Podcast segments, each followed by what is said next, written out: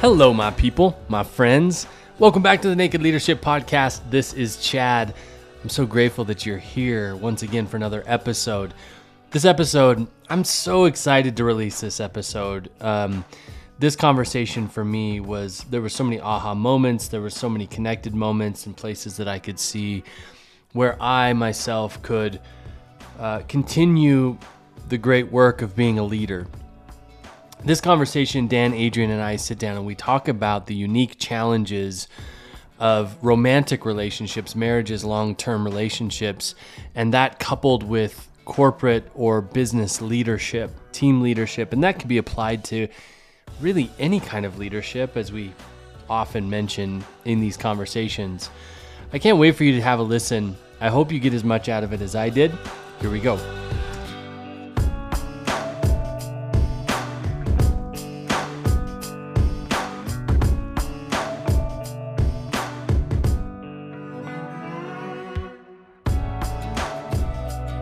Hey, gentlemen, so good to be back with you. Yeah, good to be here. Good to be alive. I'm really excited for this conversation. This this conversation topic was born out of a coaching call that I had this last week. I was just telling you guys before we we hit record um, that I was working with one of my favorite clients, um, CEO of a tech company. They're killing it, um, and just really seeing success inside the walls of the company. And we were talking vision, and um, inside that conversation about vision for the company, I brought in his family, familial relationships.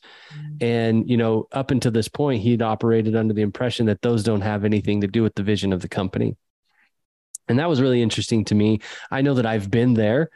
Um, and when I have been there, and that's part of what I want to talk about in this conversation, is that all three of us have some pretty significant, anybody does that's owned a business, started a business, is a founder or an executive, has some, I don't know, should we call them war stories about being in a committed relationship, particularly, you know, a romantic committed relationship, marriage, whatever it is you call it. Um, and and how the business or or your involvement or how you you relate to the business and how you relate to the relationship um how they dance together. And so i wanted to have this conversation because one of the things that i love uh, about being around both of you is to hear some of the not only some of the ways that you failed at it in the past for what you want with your with your people um, and also to learn from you about how you've been able to strike an integration between your business and your families and um and I've been able to do you know see some some success on that end from from my perspective as well so I wanted to open this conversation up. I think it's a really powerful conversation. If we, if you're okay with it, I'd love to start just kind of getting in touch with the pain or the unique challenges that leaders um, of corporations, companies, or organizations or groups, what, what kind of unique challenges do they face when it comes to their committed relationships at home? Yeah, it's a great, great place to start. Um, it's one of the unique challenges. You know, I, I think, I mean, the more significant role you play in people's lives, and I mean, I guess I mean, like if you take on the mantle, take on the the role of a leader, essentially you're inviting yourself uh, you're wanting to play a more significant role in the world maybe essentially. And if you're doing that then what comes with that? What comes with that is a whole concert of additional agreements that you have. You know so if i decide to like hire five employees now i've got five more sets of agreements with them about what that means and who they are to me and who I am to them. And that does have a have a have a pull. It ought to. If it doesn't, then you're probably not leading well. But you're having some kind of set of agreements with those folks. And, and you know, if you're running a company of five thousand people, you've got some kind of attachment um, to all those five thousand people and so if you're deciding to lead in like let's say the business venture that that's that's what's happening. You're not just like doing a job. You've got lots of connections happening to that. Plus i mean this might overwhelm everybody as we're talking. Welcome to also all your clients that you're serving. There's a level of attachment to them and your other peers and your board and your investors. Anyway you're naturally connected to those folks. And then there's then there for folks that have a family or building a family or have significant others or have a partnership or whatever committed relationship you've got a set of agreements with them. Sometimes those are explicit sometimes they're implicit um, spoken unspoken. And the kind of the quality of those agreements i think will generate the quality of your life. And by, by quality i mean how clearly defined are they? How much of an active conversation are they? Um, and how present to how it's going are you? Now, back to the pain points. I think a lot of the pain comes up whenever we've neglected uh, some of those uh, relationships and and been on maybe autopilot or just let something cruise for a while and eventually that might work in the short term and then in the long term, resentment starts to build, whether on the work side or whether on the family side. Um, and then you end up dealing with the symptoms of not tending to your agreements. So I think people really start to feel that, um, and it it starts by like maybe passively starts happening, and it starts to show up like anxiety or fear or um, defensiveness or hiding or trying to get away with stuff or whatever that is. And uh, it starts, you know, passively or slowly, and then all of a sudden blows up, and we end up getting in a fight about what it is and start defending, um, defending what I'm doing on the other side of the fence. Um, and you know, we're not in an active stance and like really tending to the quality of those relationships. I think people feel that tension all the time, and I think that's like the, they call it like the pull, like I'm being pulled in multiple directions. Mm. When really there's an invitation to go tend to and make something healthy or I'm not tending to and making it healthy and I'm waiting for the weeds to come up and then I've got a shitty garden, you know, that kind of analogy. Dan, what are you thinking about? Well, um, to Adrian's point, it kind of good. If I go back before that, what you were talking about with uh,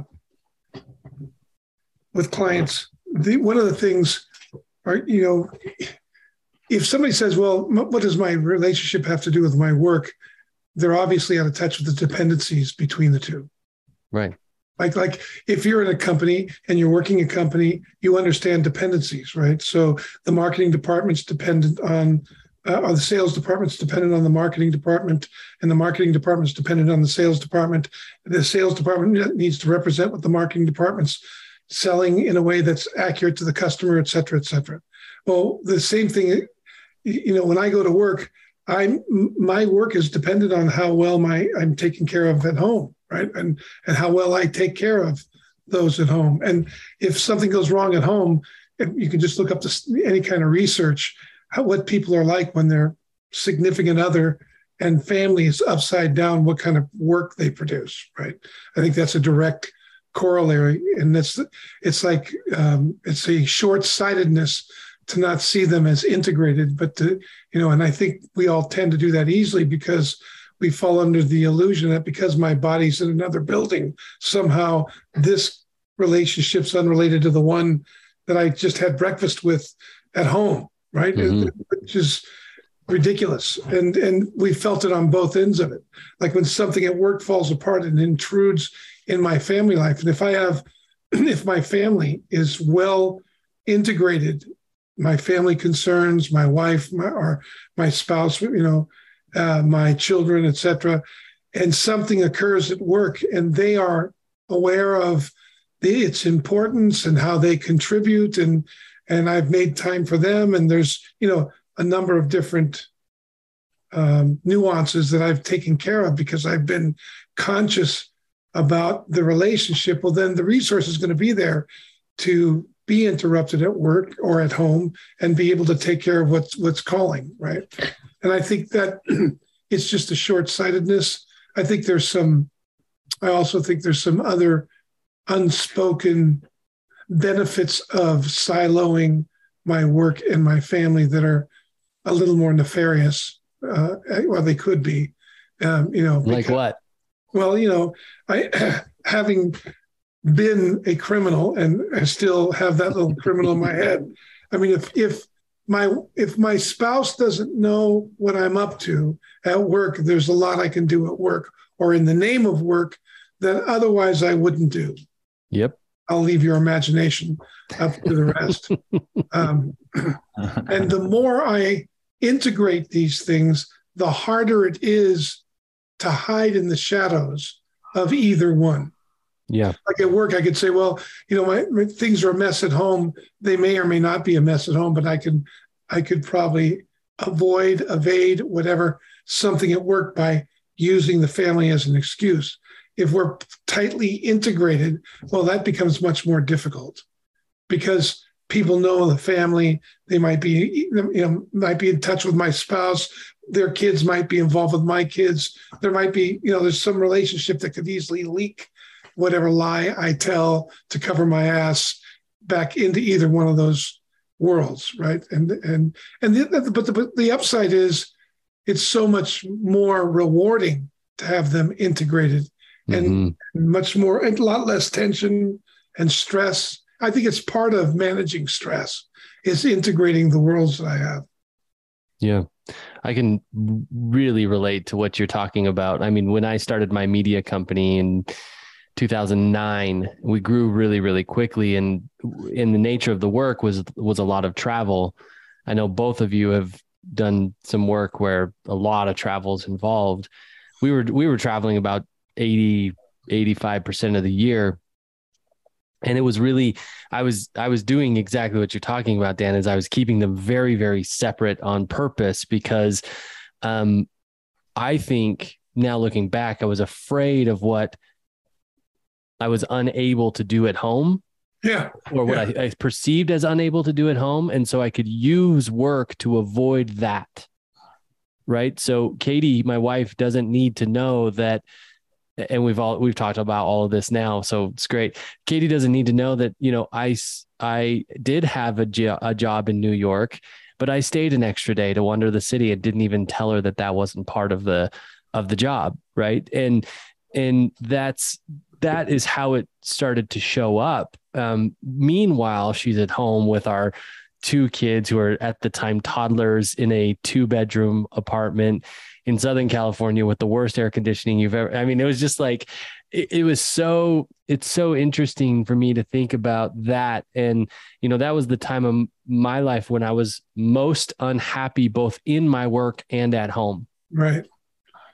Yep. I mean, that's the time that I found Adrian and and we started working together because I was about ready to I, I thought the business was the problem. I thought the the amount of work that needed to be done, the demands of the client, the uh, the the the level of excellence that we were going for, I thought those were the problem. And if we could figure out those, then I would become the person at home that I wanted to be, or that I was afraid that I couldn't be and um, and that just wasn't true, obviously. Uh-huh. Um, and thank God we found each other, and I was able to figure some of this integration stuff out. Not saying I'm perfect at it now, but the practice is definitely uh, more invigorating now. yeah. And there's all kinds of. I mean, I remember when Eileen would want to know what's going on at work, or just to connect with me because so much of my day was at work, and I would somehow feel like she was intruding Yes. Rather, you know, rather than sharing with her some of my struggles and getting her insights, which of course the later that you know that, that we developed that.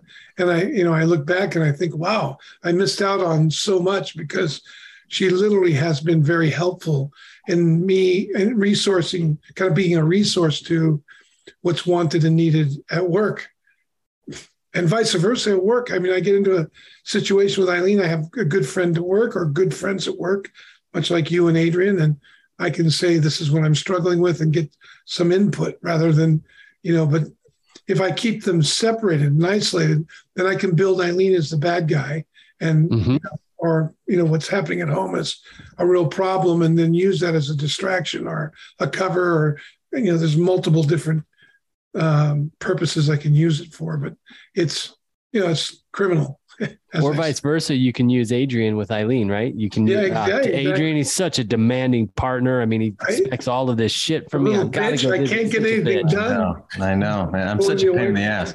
I'm glad you guys said it. That's what I was thinking. he wouldn't let me leave the office. I like, you know, our we're describing this description reminds me of our our vision statement, which is we transform leader shit into leadership, right? Because that's really what we can do. We can take the things that are distracting in our lives, the shit, and use it to as a cover, right? Yeah. Rather than use it as fertilizer to grow something new. Yeah. Or be responsible for it. Yeah. Yeah. Yeah. Um, definitely. I mean, uh, yeah, I've, I've walked this path as well. And still, I mean, it, even as active as yesterday, I'm thinking about there's so many things going through my mind in this conversation, but even just as, as, you know, our family's going through something just at the moment. We've got a close friend of ours that just lost a child yesterday, uh, two, two nights ago. And I'm consistently telling myself today, this is no ordinary day. Slow down, be connected with Ali, check in with her, extra time, extra attention, um, give her a lot of room, a lot of love, and a lot of room, whatever she needs. You know, this is not just a typical day, and only because that's what I that's that's how I want to aim like that instead of like, oh, it's work hours, leave me alone, which is where my head goes. You know, I'm working. Um, but I don't want to live like that. I want to live very, I want the fruit of integration, you know, because Mhm. that's what we're talking about is there's, I mean, there's fruit for everything, but from, if you disjoint something and, and have, don't have integrity or alignment together, there's fruit in that. And that's separateness. That's a feeling of aloneness. A lot of the kind of alone at the top story is nobody gets me, but most people that feel alone at the top don't want people to get them Right. Yeah. and Right. so they're not actively to your point dan to your to your to your point dan like with their spouse they're not actually talking about the real stuff. They're talking about symptoms not actually what's going on for me and the struggle that's happening here and the tension that i'm in and the concerns i've got and the fears i've got and the insecurities and what i hope and what i dream. And they're not talking about that. They might say oh i met with tom today. I met with chad today. He was pretty cool. Anyway what's for dinner? And they will complain about feeling really like my wife doesn't get me but I don't give her a shot to get me. So I guess all that to say is, I mean, this is a, I mean, if, if you're searching for vitality, um, I don't think you can have vitality without connection. Um, and that's what we're, where, where I'm, I'm always aiming at is how do I stay really connected? But you, you come up against a lot of scarcity, like time, like energy, like it would take, you know, she's not going to get it or blah, blah, blah, story, story, story. And it's like, no, let's aim at connection here. And, and even just, I'll be very practical. Yesterday, you know, we're, um, got something going on next week, at least a trip plan next week, which we might not take now, but a trip plan next week. I'm out of pocket, going to be nine hours ahead of our time.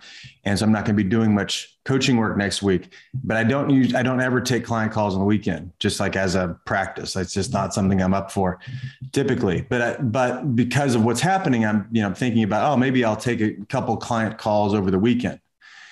And, but now that's it. There's, there's this kind of subtle agreement that Adrian doesn't work on the weekends with Ali. I've never said it. I don't ever take calls, but it, that's just been, that's definitely the norm. And any kind of norms are, are at least a passive agreement. So at least yesterday, and like I know what I want to do, or even might feel like I need to do to move this thing forward.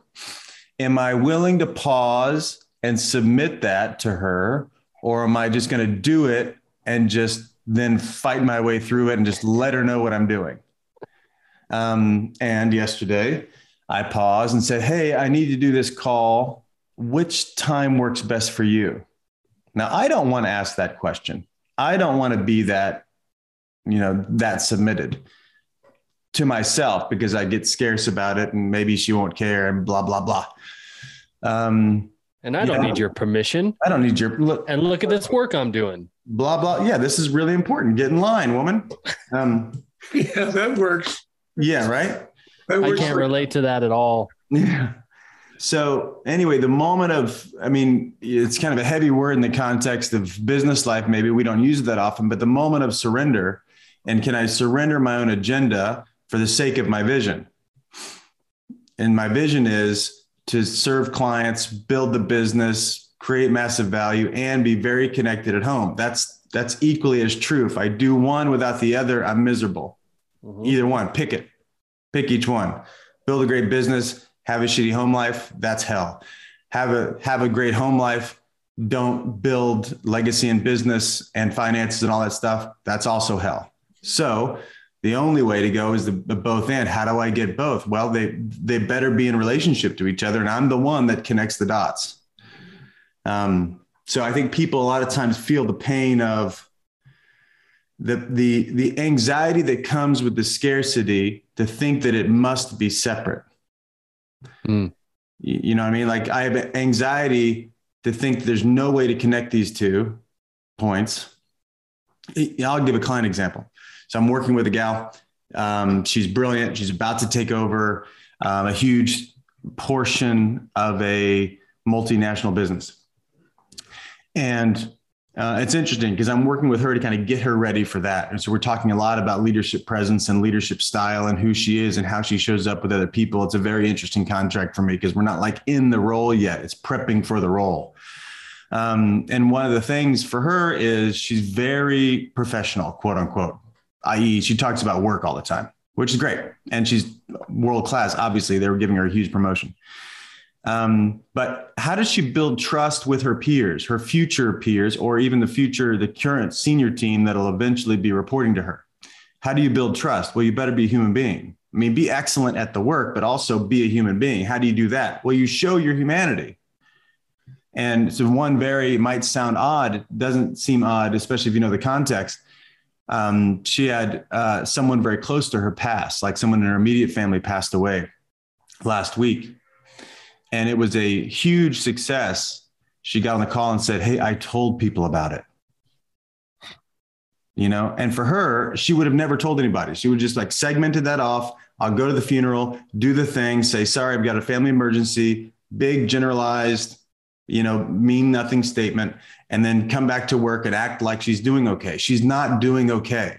And be stressed out and carry that and not have support. And that's right. That's right. And then be off, and then people think it's them instead of like, oh, you know, this person just passed away. So I'm going to, you know, I'm going through this process. And all of a sudden, people, you know, I paused and said, well, tell me about what's been happening since you've told people. And people have come, said, hey, if you need space, I totally get it. Anything part of this project you need me to do, people show up as a resource because she showed up as a human.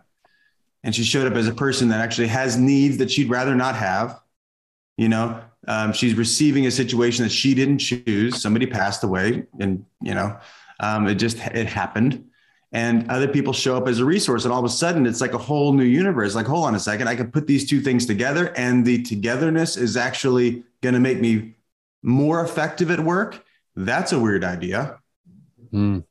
You know, that's a whole new frontier. Like, hold on, I get to be my full self wherever I am. That's a new idea instead of like i need to only be this version of myself here. I think that's part of the strain and stress people are under because they feel like they can't or won't bring their full self wherever they are. And i think most people are dying for that. I know i am. I want to be able to be my full self wherever i am and not feel like i need to be segmented out. That's a lot of strain and stress. Yeah. I also want to know both of you as your whole selves. I'm not right on. i'm not interested in anything other than that. Right on Right on. I mm-hmm. mean, if, if you if you bring as a leader, if you bring your whole self, it gives a level of permission that all your people are dying for. Yep. Now, I'm not saying I think there's lots of fears in there or concerns in there that if if you let people be going through what they're going through, that work productivity will go down. And I think it's a mm-hmm. concern for people. Yeah. It's a worthy concern. It's a worthy concern. So, like, how people relate to their personal struggles is really important to have a conversation about, you know. So, if this is happening in my life and uh, people are being irresponsible about it, um, like using it as the foil, like two years from now, this thing happened, I'm still sucking wind. Well, that's a whole nother conversation. Um, but you know, I think people avoid it because they think it's going to be a drag instead of um, instead of a instead of fuel and more connection. Hello, my friends. This episode of the Naked Leadership Podcast is brought to you by the Revenant Process. I want to tell you about the next Revenant we have coming up. It's November 3rd through the 6th, 2022, in Los Angeles, California. Now, if you haven't heard us talk about the Revenant, there's a few things I want to point out about it. Really, the Revenant process is an opportunity to change your focus and renew your mind. Dan calls it a gym, and in that gym, it's a place to invent a future that inspires you, to stand confident in the face of dis- disapproval or chaos, to exercise the courage to learn from conflict, to create new meaning in your relationships, to be a voice, not an echo. Now, get this there's over 50,000 Revenant graduates around the world. 97% of those graduates surveyed say that it, it exists in the top three experiences of their lives. I'll echo that sentiment for myself personally. My Revenant process definitely stands within the top three or four experiences of my life. I cannot explain to you the clarity and excitement that I got by going through this process. So imagine what's possible for you. Think of a future that you want as it relates to yourself, your self talk, your relationships with others, and your career, and come to the Revenant process ready to make it happen. Again, the deets are November 3rd through the 6th, 2022 in Los Angeles, California. If you want to register, you can go to wearerevenant.com, wearerevenant.com, or simply click on the link in the show description. I'd love to go back actually and tie two of these ideas that I'm hearing from both of you together. Um, in uh, the two ideas is like, so Dan, you talked about when you started including Eileen in the conversations about your work, the um, the insights and the resource that she was for you, or or and still is, obviously. But you discovered that she could be that insight. That I had this same exact experience.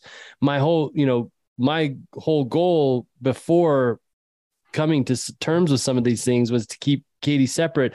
Never told her anything. She's got and and how arrogant of me to believe that she's got nothing to offer and that she doesn't want to offer or or participate or be a resource in any way and and it was a huge discovery for me that when i chose to include her and she wanted to be included how what a great resource she is for me. Mm-hmm. Even the fact that she's completely disconnected from the work, not completely dis- but you know what I mean, like not in the day to day. She's A set of eyes that are outside the context. yes, yeah, and she, you know, I'll come away from whatever, uh, you know, I'll get in a drop dead argument with uh, uh, Adrian here, and we'll have just a difference and you know, we just can't come to a solution. I'm just kidding. That doesn't happen. But, you know, something's going on and I will tell her about it and she can show me where I might be missing my contribution. Hmm.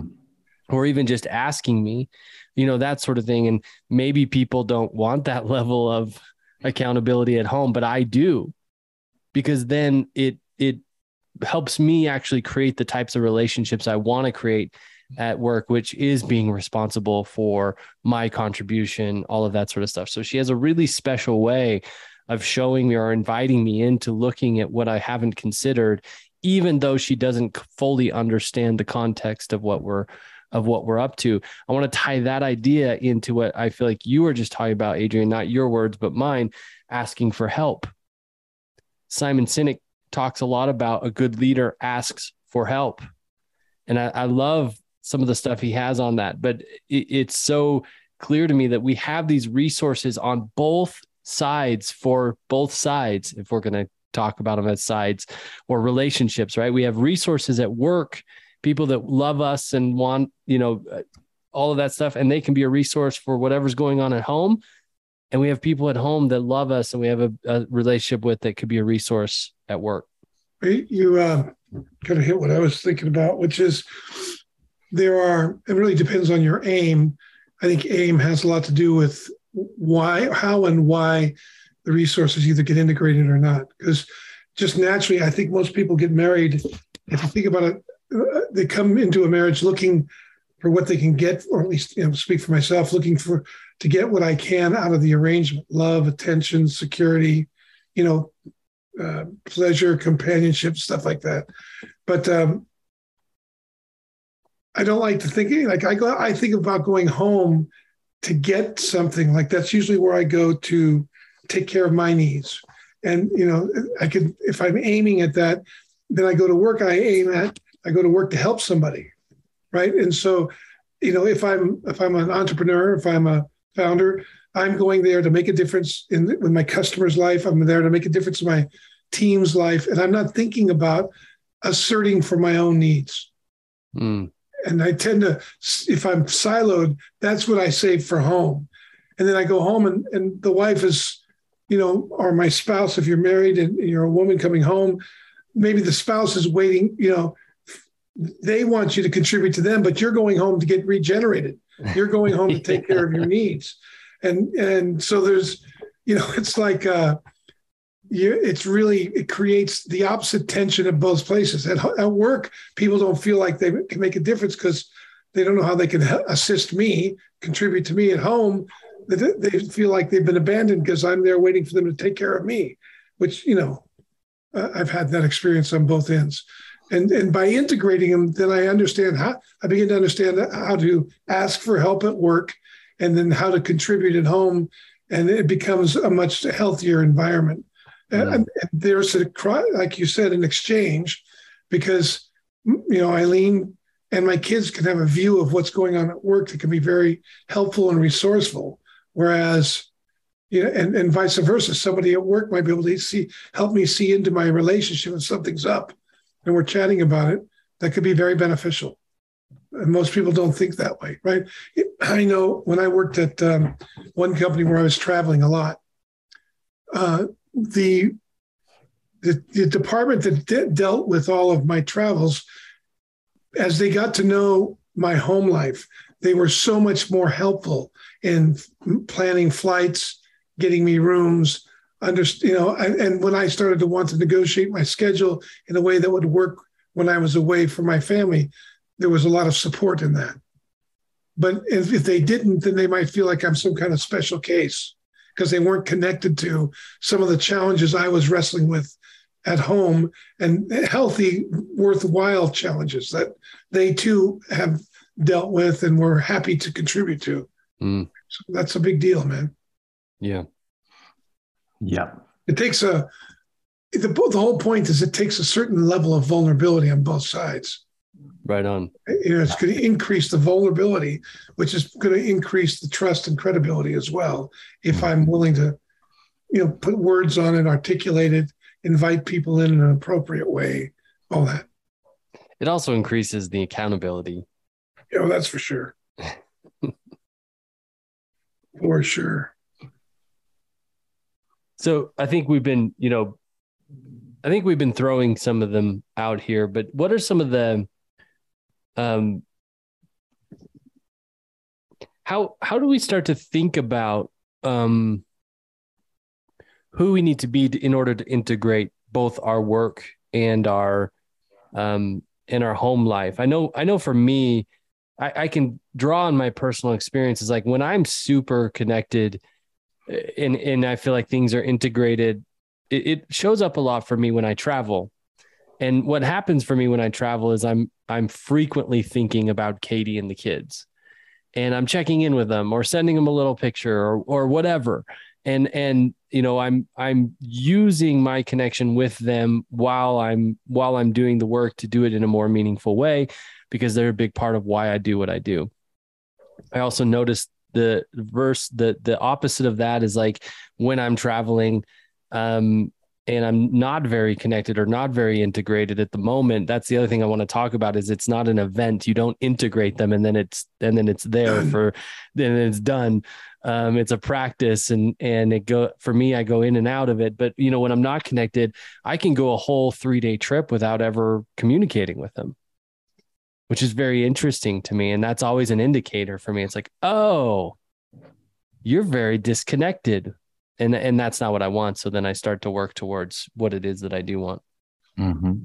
It's funny you say that because when I was younger and I was traveling a lot, my wife and I both noticed that if we stayed in touch, the when I came home, the integration of being together, we were on the same page. Whereas if we didn't communicate and we spent a long time not communicating, there was always this upset.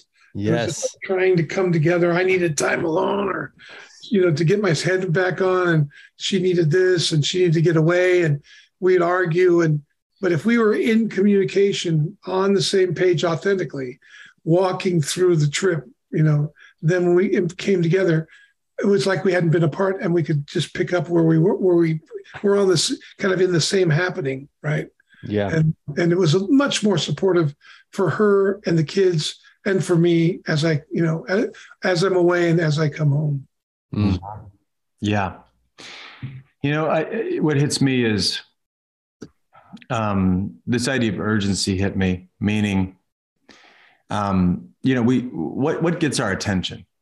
One question. Like how do things get our attention? And it's one of the things that's easy i guess one framework that naturally generates that phenomenon if i'm being you know surgical about it is urgency so if something's really urgent then i it calls for my attention right the fire that's in front of me the big the big pitch that's happening the blah blah blah and that and at work urgency is usually a currency, right? It, it's happening all the time. There's this and that and that. I've got lots of these promises I got to go deliver on. Da, da, da, da. It's very distinct from at home. There's not a lot of urgency. And I think people, I think part of the, if we're on in a default setting, we just follow the shiny object or the money signs or try to solve problems or put out fires and there might not be as many of those categories at home. So it's like a slower process at home. Um, so what's the antidote to that? Is would be at least what I would think is like intentionality. I mean, mm-hmm. meaning, you know, this as simple as from time to time, and that could be you pick a, a cadence is just checking in with your spouse about how are we doing? Mm-hmm. How am I doing? as a as a spouse or as a significant other or whatever how am i doing at home do you feel like you're getting the, the attention you need do you feel like you're getting my my uh, intention are there things that are, that keep we keep kicking down the road that you need my involvement with um, most of the time when Allie's frustrated with me, it's because there's something she's concerned about and feels very alone in that concern. And then that bubbles up and grows. And then all of a sudden it's a big thing. And all of a sudden, like, you don't, you're not paying attention, blah, blah. Um, and it's if I look at my responsibility with that, it's it's usually comes from me not checking in to see if there's more wanted and needed because there's not a fire of the day. There's just mm-hmm. life's happening over there, but there's lots of fires on this side. And so, I mean, I know a lot of people that I work with, it's it's slowing down and checking in. How are things going on that side? And they usually haven't asked themselves that question because they prefer um, they're not to ha- there's not an answer or that there's no kind of un there's usually unspoken uh, expectations on that side and so it can it doesn't look like a fire for a while but all of a sudden the house got burned down and then holy shit what happened yeah know? i was going to say or you know something's not right and you don't want to hear the answer right on yeah they prefer not to know that's right until they until they have to read it's the tyranny of the urgent which you're speaking of is like i don't move until it's urgent the other motivator is the dangerous, right? Is being in touch with what's dangerous.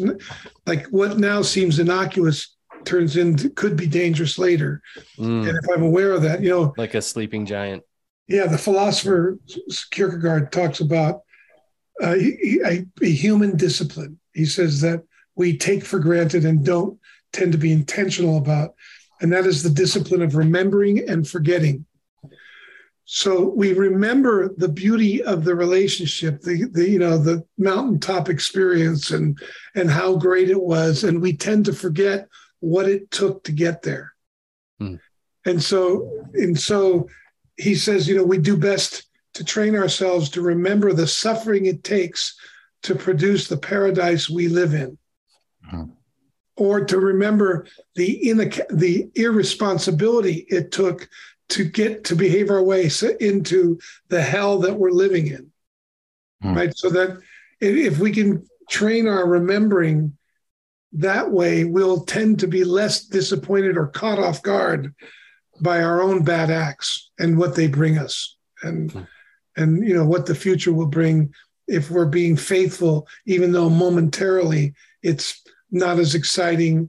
It's there might be some some uh, boredom in it or some whatever. You're not being entertained the way you ought to be or it you know you're sweating or you're feeling uncomfortable or you're vulnerable. What future if we remember what that's bringing us we become much more enthusiastic. So it's an interesting it's in the book um uh should i think about it it's one of his either or it's in either or but it's really just an interesting i thought this it always made an impression on me because i find myself being uh, at times irresponsible how I remember and oh. what I'm choosing to forget. Right. That's good. That's yeah. Good. What were you going to say, Adrian? Well, it, you know, I, I think we're, I think this, for most folks, this is kind of a mystery. And I mean, everybody that's, that's, that has a vocation and has a relationship, it's, it, it's, it's, it's always new. Like there's always some kind of um, aspect of it that's shifting, and it takes it takes a bit of. I mean, I think this is Kierkegaard's point: is it takes some discipline to stay connected to what is, and and then pick our, our aim about what do I really want it to be. You know, it's there's a book that I used to that I read early in my coaching career, um, and I've given it to you know several dozen clients uh, which is a, a piece by a, a, poet named David Whyte. And uh, one of his books is called The Three Marriages, which I like it because I think it's really honest. And he just says this is that all of us, um, we, we, when we think about marriage, most people just think like, oh, I'm married to another person or bound or whatever. If you're not married, you're like bound to like a significant relationship. When I think of a marriage, quote unquote, I'm married to them. But he points out that no, that's an a marriage. There's also I'm married to a couple other. There's a couple other agreements like a marriage. One is I'm married to my vocation. Like it matters to me, my ambition, what I'm building, what you know, my vocation. I'm giving myself to something and some kind of work in the world. Not everybody's doing that, but everybody's listening to this is. Um, so I'm also giving myself to that narrative and that future and that legacy. And that's an important marriage to be. I mean, if you don't connect to that, there's going to be tons of regret. So you ought to be connected to that. And then he says there's a third one, which is I'm married to myself, like my own view of myself and who I'm becoming and how I'm doing and my own character and my own integrity and my own pride and my own joy and my own experience of life. And that uh, you know is is worth investing in and tending to and caring for. And the the solution to that is this kind of three stranded cord. These all work together. And together if you if you you know marry your your significant relationships you can put friends in there as well and your own uh, vocational path and your own sense of self if you bind these together that makes something really strong and sturdy if you don't tend to one you'll have tons of regret and probably blame the other two for not having that but it's a level of intentionality um, that's always what's needed is like clarity, aim, you know, discipline, um, sacrifice in order to make those three chords uh, really healthy. Mm. Yeah, it's. Uh, I love that book. He talks about if any one of them is out of alignment, it affects the other two and the whole. Right. So it's a it's a great way to think about the most important concerns of your life. That's for sure. I, I love that book. Mm-hmm. So poetic. The, the, three marriages, David Whyte, W H Y T E. Yeah, I'll I'll link it in the in the show notes as well, so it's easy to find. Yeah, there's a couple practices that are showing up in this conversation that I work to engage in that have been really monumental for me. And like Dan, as you talked about, one is um, one is asking what can I give rather than what do I get. I I can find myself very often relating to my work and my marriage and my fatherhood and my friendships asking myself what could what do i get out of this what am i getting out and um and that's when i'm that's when i'm siloed in those areas um that's when i find the least amount of um satisfaction or or meaning in those areas it's when i'm asking myself what can i give what more can i give to this that i find extreme connection, integration, and meaning in those areas of my life. So that's one practice that's been really, really meaningful for me when I'm when I'm on top of it, when I'm paying attention. Um, the other one that you mentioned is is talking to Katie and asking her, "How am I doing?" I think Adrian, you're the one that that that mentioned that. It's that that we've made that as a couple, we've committed to make that a practice. Like, how am I doing for you? Where am I missing it? What's what's working? What's not working? And what's wanted and needed? We literally we we we use those, um, just because it makes the conversation a little bit more. I don't know. Intentional. Intentional. That's right. I was going to say easy. It's not easy, but um, anyway, I just wanted to pass those along or at, point them out um, as a practice, a takeaway, as something to try and see what opens up as you as you work to integrate both your your business, your leadership role at work, and and your leadership role at home. Yeah. Well, I'm thinking, I mean, most my people might be shuddering in their seats as they listen to this and think about, man, do I really want to ask my significant other for feedback? um, that's feedback in itself. Yeah, that's right. That's feedback enough right there. The feedback's already there. It's like saying, it's like saying, I'll just wait till this becomes a cancer and then wonder why it failed. Yeah. like, yep. I mean, I, I I go back to. I mean, I'm of course confessing here, but you know, things are the way they are because the system they're producing what the system was set up to produce, and at, at some level, if there's an ongoing, you know, upset or confusion about this, and you stated it, Chad, a lot of us, a lot of people, if they're aware of it, they don't want to look at it. And and you're going to become aware of it if you're married to both. You're you have a marriage a wedding you know to a spouse or you're in a committed relationship with you know and a significant other and you have a work that you care about and you're taking care of yourself. These realities are going to come to the surface and to the degree that i don't i'm not willing to get curious is indicator of probably uh, motives i'm unaware of that are being served like there are things I don't. I, I'm I'm probably up to that I don't like to think about because I they make me look in my own eyes like the person I don't want to be, and so I don't pay attention to them, but I still service them, and that's what keeps you know there's they're they're being served by the relationship the way it is. There's some payoff I'm getting that I'm moaning about, and even the complaint has certain value to it, mm. and and to really look at that takes some humility and some vulnerability and mm-hmm. uh, and the belief that there's something even much better than what I've settled for, much bigger. Yeah.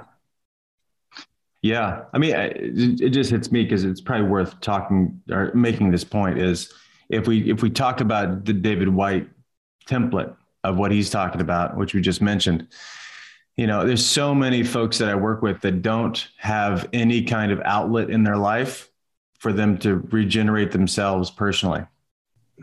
And some people might call those hobbies or something, activities. And you know that can there can be you know there can be those things that you do privately, like uh, whatever it is. You got a little hobby, you got something you like doing, or some like little nerd thing you do on the side, or things you're researching, or blah blah blah, whatever that is. I fly fish alone. I love fly fishing alone. Yeah, that's right. Um, and there's also ways in which like you can integrate even those things like hobbies with other people like what do you like to do that your spouse likes to do and can that be a place where you can you know get a two for one you know uh, activity where it's like you can actually connect with your spouse as you're doing something you really enjoy most leaders that are burning out or flipping out or not treating their people well it's because they're under this amount of stress and they haven't they haven't grounded themselves on a regular basis. So they live in some kind of reaction, which puts them in defense all the time. So things are naturally pitted against one another instead of seeing them as these forces that are resources for one another. Like if I'm taking care of myself and enjoying my life and in this kind of bigger narrative that, oh, I like what's going on in my life. I'm much more open with my spouse. I'm much more open with my work. I've got time and energy for other people because I've taken care of my background concerns so I don't know. I think most people, including the guy talking, this is an ongoing, ever present conversation about how am I doing? And I, think driven folks that have a unique have a unique relationship uh, to results, right? They're really committed to results and can usually see a multi-step process to get somewhere. And I know for me, multiple years in my life, I would feel really guilty enjoying myself before something is done. And I'm just, I got to get this thing done. If I get this thing done, then I can. Reality is that if you're running a business, you're never done. never. You know, there's always something new. And that's if you're being successful, there's something always new. There's something undone, you know? So part of the, part of the discipline is like being okay and tending to other aspects of your life with things that are undone in some some other domain you know? And so mm-hmm. it's, it's all these kind of nuances and dan you brought up really it's like nuances of like how am i relating to where this thing is right now? And am i shutting down other possibilities because of the way i'm relating to the thing? Like i'm a slave to this work thing and so therefore everybody else just gets crumbs until i get this thing done. Well you know one of the breakthroughs for me in my relationship over the last 47 years with eileen is I remember so much of my the first third of our relationship. I was disappointed that she didn't like to do much of what I like to do, and I didn't like to do a lot of what she did. You know, and as I started to look beyond getting my needs met, and I you know fall in love with her. When you love somebody, it's amazing how much what you know they could do something I might have no care for, and all of a sudden it becomes interesting because they're involved. Mm-hmm. And and that's literally how I've gotten involved in a number of things that I now enjoy. I previously wouldn't even considered, but because Eileen liked them and I care for her, it's been very interesting to bo- both do that with her, but watch how much she enjoys what she does. Mm-hmm. Right? And and I give her a hard time a lot of times about the things she likes to do, and she does the same back to me. But I notice she's been like she's been going fly fishing with me over the last few years, and that's been really enjoyable. And she I took her fly fishing the last time I took. We went. We it was right at the you know in, in May, early May when the weather was a little off and on here.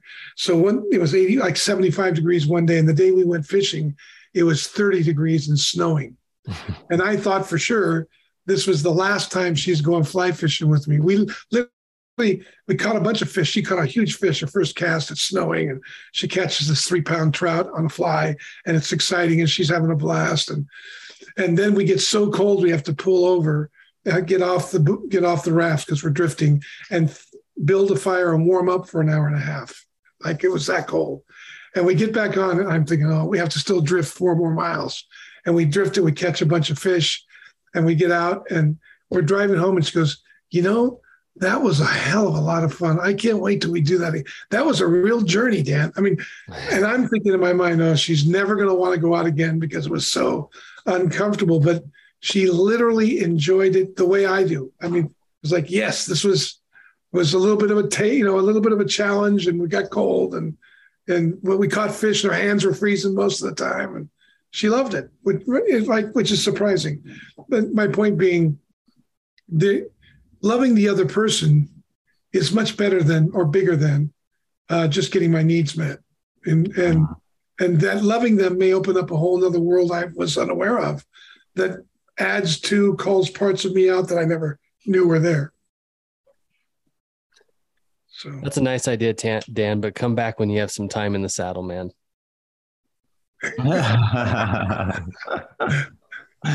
yeah. Every time he's obviously says, just joking. Every time he says how long he's been with Eileen, I'm like, wow, I'm just getting started.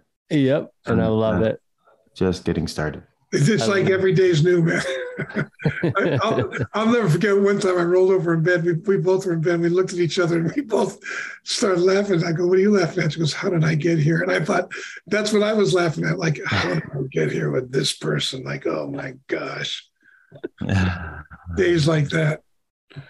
That's great. This is this is a rich conversation. Thank you, gentlemen, for bringing it. Um, I really appreciate the the ideas, the back and forth, the practices that both of you have invited me into on a regular basis that have just created such a beautiful relationship between my marriage and my business and um and I'm I'm so grateful for that and and and I'm grateful for the opportunity to share some of those in this conversation. Mm-hmm. Thanks for keep continuing to stir it up, Chad. We really appreciate that about you. You'll find something to stick a pin in, and always is very interesting, man. Yeah. yeah. Yeah, sure. and, and, and just thinking now, if people have listened all the way to the end of this, if if you've got like specific topics, maybe even about this that you want us to to double click on and talk more about, we uh, you know we make this for you. So if you're oh, listening, if you're listening for this and think, well, there's this there's this aspect of my life that's really distinct. I'd love to hear about it. We can always do some kind of episode on it, or we can do some IG live about it, or something like that, so we can really serve you guys. So because we we're here for you. So uh, feel free, give us feedback, give us commentary what's working, what's not working, and what's needed. Yep. Uh, amen to that. Please let us know. You can email me, um, message me. I, I would love to put some of those topics on the docket. I also don't want to leave this conversation without talking about the experience of the Revenant, because I think, you know, as we talk about the outcomes of that people have coming from the Revenant, this is one of the big, big ones that I see happen is, is, integration, life integration. Um, a lot of people come struggling with the demands of their business and the demands of their family, and how do I make it all work, and how do I spend more time, and blah blah blah blah blah. All these ideas that they think is what's needed isn't actually what's needed, and the discovery that happens there is is really beautiful. So if if you connect with this conversation, if you find opportunity for uh, possibility in your life to, to to create integration, please come and be with us in October or November. Sorry, first week of November. Um, this there's no better playground or gym to be able to work out some of this stuff. Oh yeah, yeah. It's complicated, right? It's good for other people that are in the process with you. Um, to be able to see it and say, hey, why don't you try this? And you get to try it on and practice, and it's really phenomenal. Mm-hmm. So, yep. yep. All right, thanks, gentlemen. Thank, you. Love you guys. Bye, everybody. Ciao.